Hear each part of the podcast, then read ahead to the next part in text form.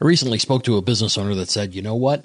They're going to carry my dead body out of here. And what I want my family to do with this business is liquidate it. Well, to that business owner, I got a big surprise for you today. So we have on the show Matt Gallivan of Gallivan Auctioneers and Appraisers. And what we're going to talk about is if that's your exit strategy that you want to ride the ship down and when it's over, it's over and liquidate the equipment, perfect. That that is a fine strategy as long as you, that is a conscious strategy as opposed to something that you're going to spring on everyone after you're gone. So I hope you enjoy my conversation with Matt Gallivan. Please welcome, please welcome, welcome. This is another episode of the Defenders of Business Value podcast, a podcast where we talk about what makes a business valuable, learn the tips and tactics to increase your company's value that only veteran deal makers know. And now, here's your host, Ed Mysogland. I'm your host, Ed Mysogland. I teach business owners how to build value and identify and remove risks in their business so that one day they can sell their business when they want, how they want, and to whom they want. So, on today's show, I'm really excited. Uh, I'm excited to welcome Matt Gallivan of Gallivan Auctioneers and Appraisers. Welcome to the show, Matt. Well, it's great to be here, Ed. I've been looking forward to visiting. So, so tell us a little bit about Matt and what Matt and Gallivan are up to. Well, Matt and Gallivan are very busy right now everything from appraisal to real estate to liquidations to going out of business sales to one-off pieces of miscellaneous equipment down in central Florida. We're running, I think, in five states right now, currently on different jobs, and they just keep stacking up. I've been in the industry long enough that that uh, I started with your dad and now you're in it. So now you've had your own little succession plan, but I know your dad's still active. So tell us about how that all happened. Well, that was back in 2018. Uh, you know, Norm and I had talked about what what he wanted to do and you know what I wanted to do with the future, my future personally, as well as the future of the business as he was getting older and he had moved down to Florida. We opened an office down in Florida where he imagined himself semi retiring, which turned out to be the complete opposite. I think he's working more now down in Florida, but it's where he wanted to be. And that's worked out great. So we, you know, we discussed moving from his reign to mine. And back in 2018, we finally put it all on paper and got it all figured out. And I bought the company and we've been running strong ever since. Obviously, my father has a lot more knowledge than I do.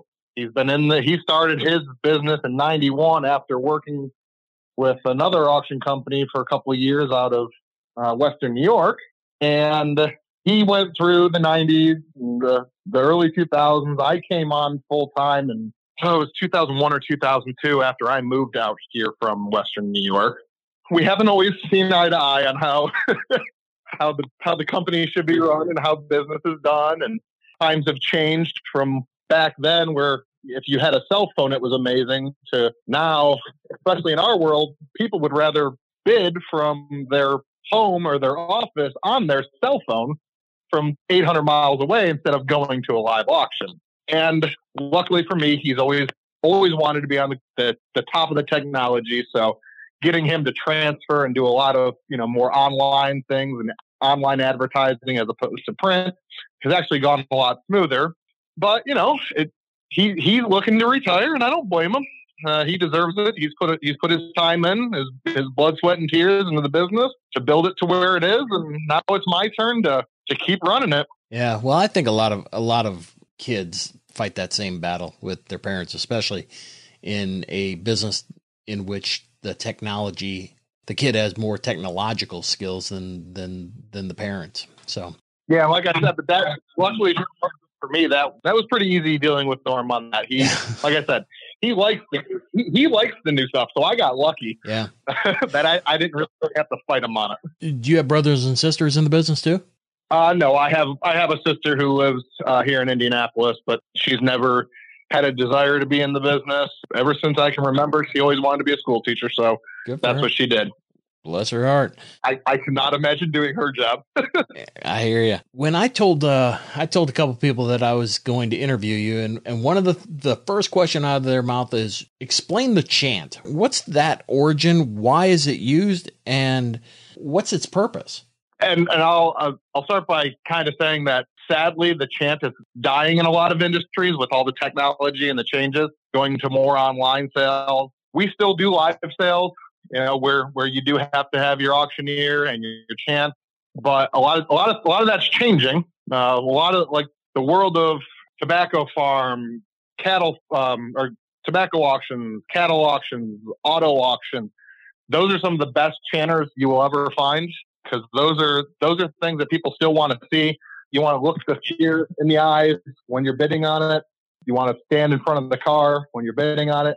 What I love about the chant is it it excites people. You are not just standing there going 500, 500, 510, 510, 520. How boring would that be to sure, listen to yeah. for six hours? no, you're um, right. I, I, that makes sense. It gives you the ability to, to pump excitement in, in, into a sale. You get people, you know, going. It, it helps create competition, and it also helps your auctioneer just be able to continue to move along and sure speed things up because otherwise these sales would go on for 12 hours. no, that that makes that totally makes sense. I, I didn't I didn't think of it as a speed thing, but that totally makes sense. There's different types of auctions. Now, do you offer every kind of auction available? I have the English auction, the absolute auction. Obviously, you talked about the online auction, sealed bid with blind bids, and then sealed bid second place. I mean, do you do all that? we do a, a, wide variety of auctions from strictly live to live with a live online webcast. So you can come to the auction, bid at the auction, or you can sit 10 states away in your office and bid on your computer in real time while we're selling at the auction. Well, now how do you do that? Um, I mean, how's that do, technology work? I mean, do you have a videographer that's that's running? How does that work? No, we use uh, we use software that allows the people online to see pictures of what we're bidding on, the description, the current price, the asking price, just like if you were there listening, and they'll also get audio. So if you if you want to listen to it, you can listen to the auctioneer chant. Sometimes when you're not there, it's a little easier just to watch the numbers change on your screen and make a decision whether you want to jump in or not. We've been using it. We were real early on. My father, what, like I said, he's always really been at the at, at the forefront of the technology changes. So when this became an option, he jumped right on it, and we've been doing it ever since. And obviously, it's grown and grown and grown throughout the years. Um, as you know, every, everyone now has a, a, smartphone and they have a, a laptop and a desktop, and the ability to do it is is there. But there are still a lot of your guys and gals that want to touch it. They want to see it. They want to stand in front of it while they're buying it. They want to look at the auctioneer. They want to look at the person that they're bidding against. So it kind of gives everybody the ability to participate. So say say we're in Louisville and we're selling a machine shop, you know, lathes and turret punches and things like that. And there's a guy in California whose company needs one piece. It may be a forty thousand dollar piece of equipment. but That's all he wants. Is he going to fly out to the sale, spend spend you know plane tickets, food, hotel, rental car to go? And when he gets that forty thousand, he's done. But there's someone who, who's going to buy it for fifty thousand. He just wasted two days and money to not to, to go home empty handed. Whereas now with the online only or the mix of live and online, they have the ability that if it hits 40 forty thousand and fifty dollars, they turn their computer off or click over to Facebook or whatever they want to do. They don't have to worry about catching a plane and spending more money. So it really gives more people the ability to participate, which is great for our sellers. It's great for buyers because they have they have more more chances to bid, uh, and it's great for us. Obviously, at the end of the day, we have we have more participation and higher sales prices. Yeah. So these different types of of auctions. So the English auction is what everybody's familiar with. The one and I'm assuming that's the one you do the most. It used to be. Your quote unquote English auction is your your live auction, the one that everyone knows. If you've ever seen or heard of auctions, you that that's what you think of. Now, those auctions are always considered to be with reserve. Say we're selling 100 pieces for a company, they're liquidating, as, but they have they've been given offers on two pieces that are pretty good offers, but they would like to see if the auction will bring more. So what you do is you put a reserve on it. Now, reserves are sometimes advertised, they don't have to be advertised, but as long as your auction is not advertised as absolute or without reserve, you have the ability to not sell something due to the sale price. That's all dealt with ahead of time in our contract. So, you know, the auctioneer knows that if this piece doesn't hit 50,000, it's not going to sell. It also works in a case where say you you owe the bank for all your equipment except for one forklift and you owe 20,000 on that forklift, but it's worth 40,000. We'll take it to auction knowing that it has to bring more than is owed on it to sell. That's your reserve. All auctions are a reserve unless advertised absolute. So I don't understand like the sealed bid auction. So there's two different kinds. And and I'm trying to figure out where you fit in with this. So you have a an auction is that for like when you're when you're buying an entire closed entity or I don't understand the point of the auctioneer the auctioneer's involvement other than perhaps the marketing and exposure that you could probably bring to it? Well, technically, especially in Indiana, if you call it an auction, you better have an auction company license and an auctioneer license. Sure, I get it. right. That's one part where we come into play. Um, the other part is auctioneers are more than just the chant. What I always tell people is we are marketers and advertisers that just happen to do auctions because because at the end of the day, my job is to bring people in to spend their money. And if, if I don't do that, that auction fails. Whether I'm the one bid calling or someone who's never bid called before has done it. Our job is to facilitate start to finish, sign contract to check in your mailbox. That that is the job of the auctioneer. We have to properly advertise, put together a package, and you you know how that goes. Sure, that's what you guys do. Right. You know, if you don't if you don't put if you don't put the package together, you don't put all the information out, you don't get it in front of people, the person who you're selling for should have just done it themselves. Right. Nope. You're exactly right. That's why they bring us in. Over the years, I mean, I can't even fathom how many pieces of equipment, different s- situations. How do you value and position appropriately? with all of that. You know, it's one thing to value a company and say, all right, you know, based on the earnings and revenue and industry and so on and so forth. I mean, I don't want to say it's it's easy, but it's fairly straightforward versus I have a million different pieces of equipment that I'm trying to find uh, data for. And every scenario is different, and that's one of the reasons I love this business. One day we're appraising old Italian sports cars. The next day, we're in manufacturing plants doing lathes, mills, press brakes, whatever. The next the next day, we're doing farm equipment up in Wisconsin. It's ever changing, and it's what keeps it exciting. Now, to your question of how do you do something different every day, the answer is you gain knowledge for every job you've done. We, there's very few things that we haven't touched. Now, there are certain industries that we will that that are very specific. Um, aircraft is one of them. You know, if you if you're dealing with certain certain types of manufacturing that are very specific, and there may only be four other companies in the world that do it. Helicopters, uh, large watercraft, you know, that are very specific to a purpose. There are people out there, both appraisers and auctioneers, that that's what they specialize in. When you get to that point, you do reach out the auction world is mo- mostly friendly. so when you get into those scenarios, yeah, you reach out, you partner with people, you just talk with them, you bring in, you know, their appraisers to help you. But in general, metalworking, woodworking, construction, restaurants, you know, bottling facilities, tech centers, they're pretty straightforward both to value as well as to liquidate. anybody can pull up on Google, type in a, a, a Mitsubishi or a Cat 246C, and it'll pull up 100 prices for you. You know, when you're valuing items, when we go to auction, you're looking at the condition of it, the the hours on it, the mileage on vehicles, you know, the wear and tear. Has it has it has this truck towed backhoes its entire life?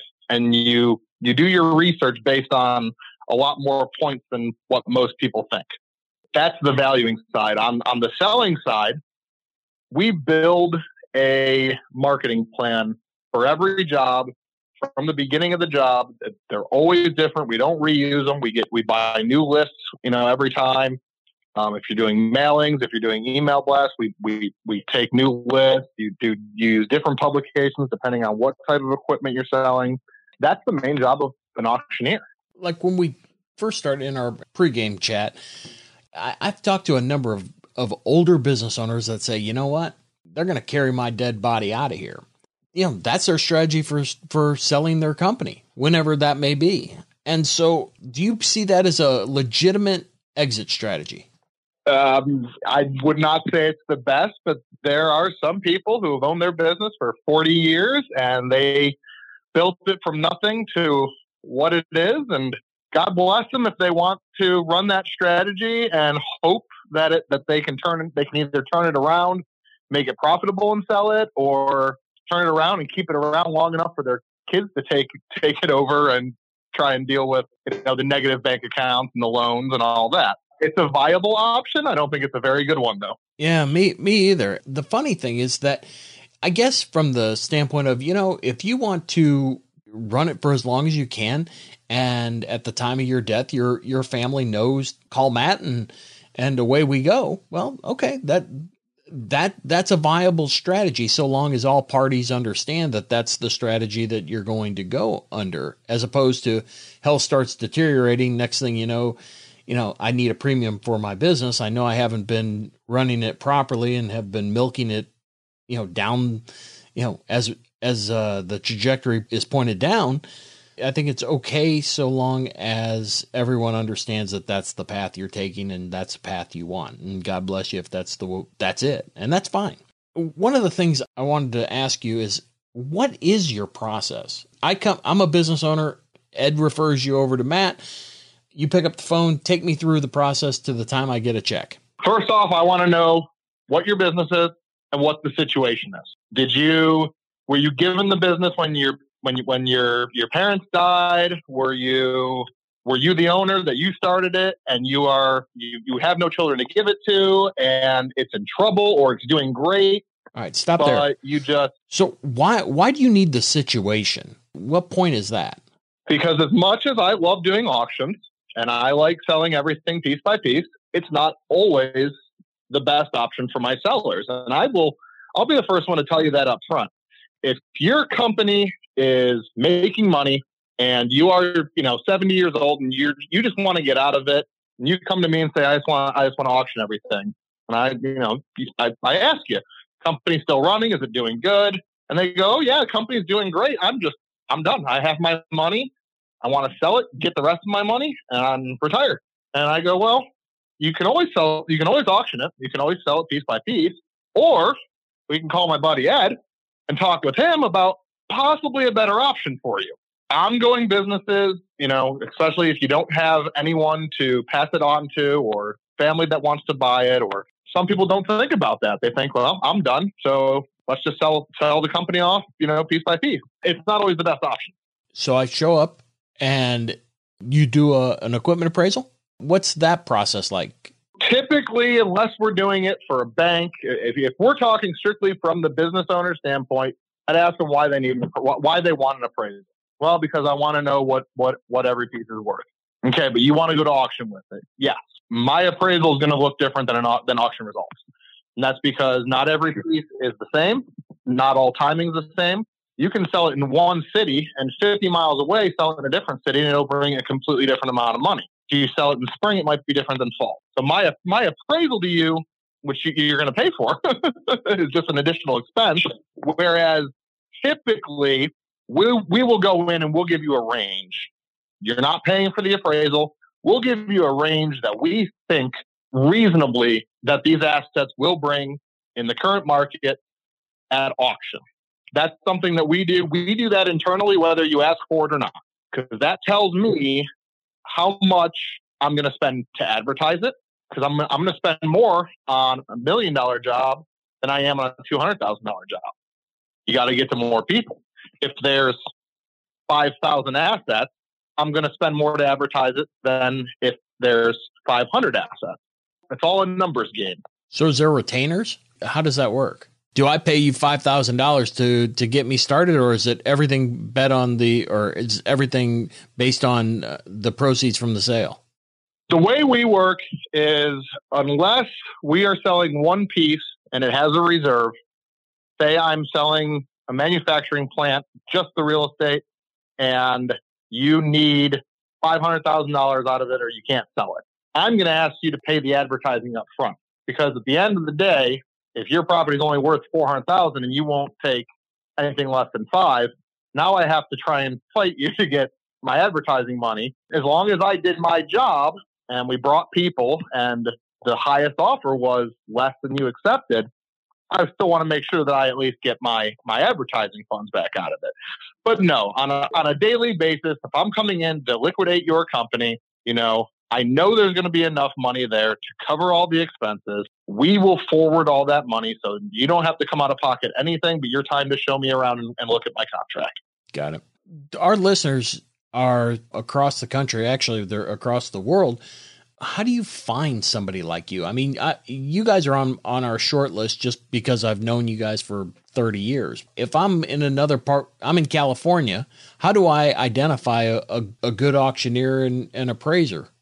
Well, a lot of it comes from Google, or you ask your banker, see who who who your banker, you know, your your bank in general, who who they use and what part of the country but usually, you know, you get on, you do auctioneers of this sort of equipment. And our name's out there for everything from, from woodworking to yellow iron to you know, restaurants. It, it's just the history of all the auctions that we've done. Is, is there an association? The National Auctioneers Association, the NAA, which we are members of, every state has its own association. So we're in, we're members from in Indiana and in Florida.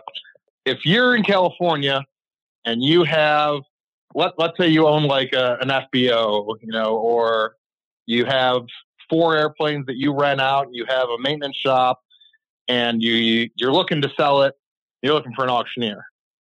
Well, I guarantee if you get on Google out in California and you type in aircraft auctioneers, our name will pop up because of all the all the advertising that sits out there on the web even 10 years after we do a sale and you'll find it and you'll go, oh, well, they did a job in Iowa. They're based out of Indianapolis. Maybe I'll call them and see if they if they work in California. Got it. There's no uh, geographic restraint for you guys. You guys can can go anywhere. The way I put it is, we will do anything east of the Mississippi unless it's worth enough for you to bring me out. We've done jobs in California. We've done jobs down in Texas, Iowa.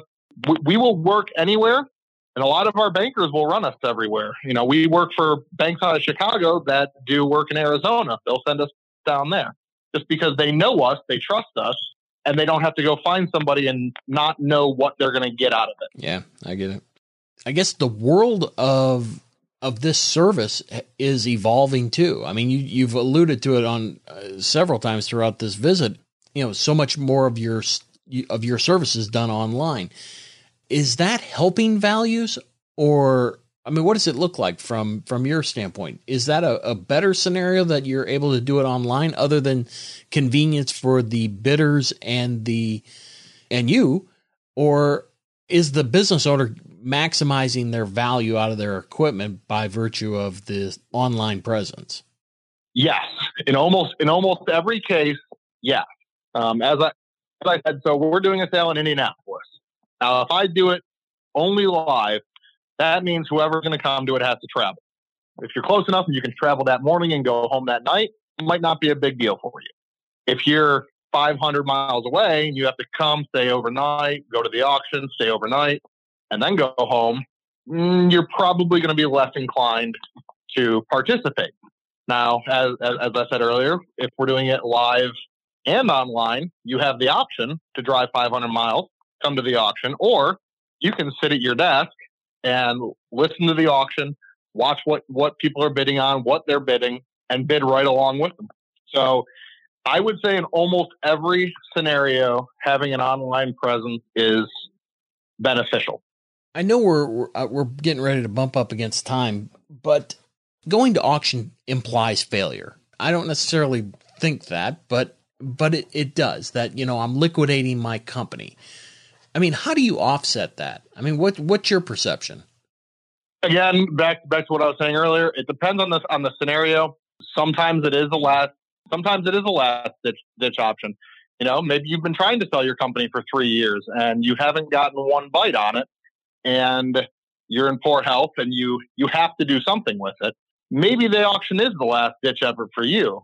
But I would say, in the grand scheme of things, an auction is a way, as long as you are working with a professional company and people who know what they are doing, is actually a way to turn your equipment, your machinery into the top dollars through competition, as opposed to just throwing your, your pieces of equipment out there on Craigslist. And only people who are searching for that exact piece may come across your listing at an auction, we are blasting nationwide. We are going, you know, we we sell a lot to Mexico and Canada. Um, so your audience at an auction, as opposed to just selling it off piece by piece by yourself, is much larger. It will create much more competition. And at the end of the day, when you have 150 people bidding on your equipment, you can rest assured that that number that it stopped at was the most that these people were going to pay for it. And that is market value. Eh, I always ask every guest at the eh, as the last question. So eh, from your perspective, what is the one piece of advice that you would give our listeners to that would have the most immediate impact on their business? You mean on them avoiding having to see me knock on their door? yeah. Um, I, I, think I, I have an answer for you, but but go ahead. I would I would say off the top of my head, the quickest thing would be take out the trash. I've walked into hundreds and hundreds of, of manufacturing plants, woodworking, metalworking, you know, bronze, brass, copper, and they have stuff that has been sitting there, work in progress from a, a client that they lost 15 years ago, and they still have 10, 20,000 square feet of stuff that will never get used it is scrap metal. It is taking up space. These same companies usually have five of them the same machine. They run two at a time. And instead of changing out the tools, they just go use the other two machines half the time. So now you're wasting space. And we all know that, that real estate is not cheap. You are, you have idle equipment that if you don't use it for six months and don't take care of it, it's devaluing. And you're sitting on cash. You're sitting on on things that you're not using or you may use once a year that they they have they have value to you in cash more than sitting on your your shop floor collecting dust and just depreciating. Um, same thing with trash and garbage. I we've all seen it. You walk through a plant, there's twenty thousand square foot of just scrap iron. It sits around, it collects dust, it gets dingy. You can always tell those plants your employees are walking by this stuff day in, day out, year after year, going, why do I work in this filth hole? yeah, no, no, I get it. Well, what I thought you were going to say is that, you know what, you can maximize your value out of your equipment by just maintaining it. That, you know, the, there's a reason why you do preventative maintenance. And this is one of the reasons. If in fact you end up having to call Matt, you're going to get a premium for for that piece of equipment because it's it, it's in better shape, right? And and you know, Ed, that that is definitely something that I thought about saying. But but at the end of at the end of the day, at the end of the day, when you get down to the time where you need to see me or your bank's telling you to call me, it's because you're you're already on your way down and the first thing to go is maintenance. Yeah, no, you're right. That makes sense.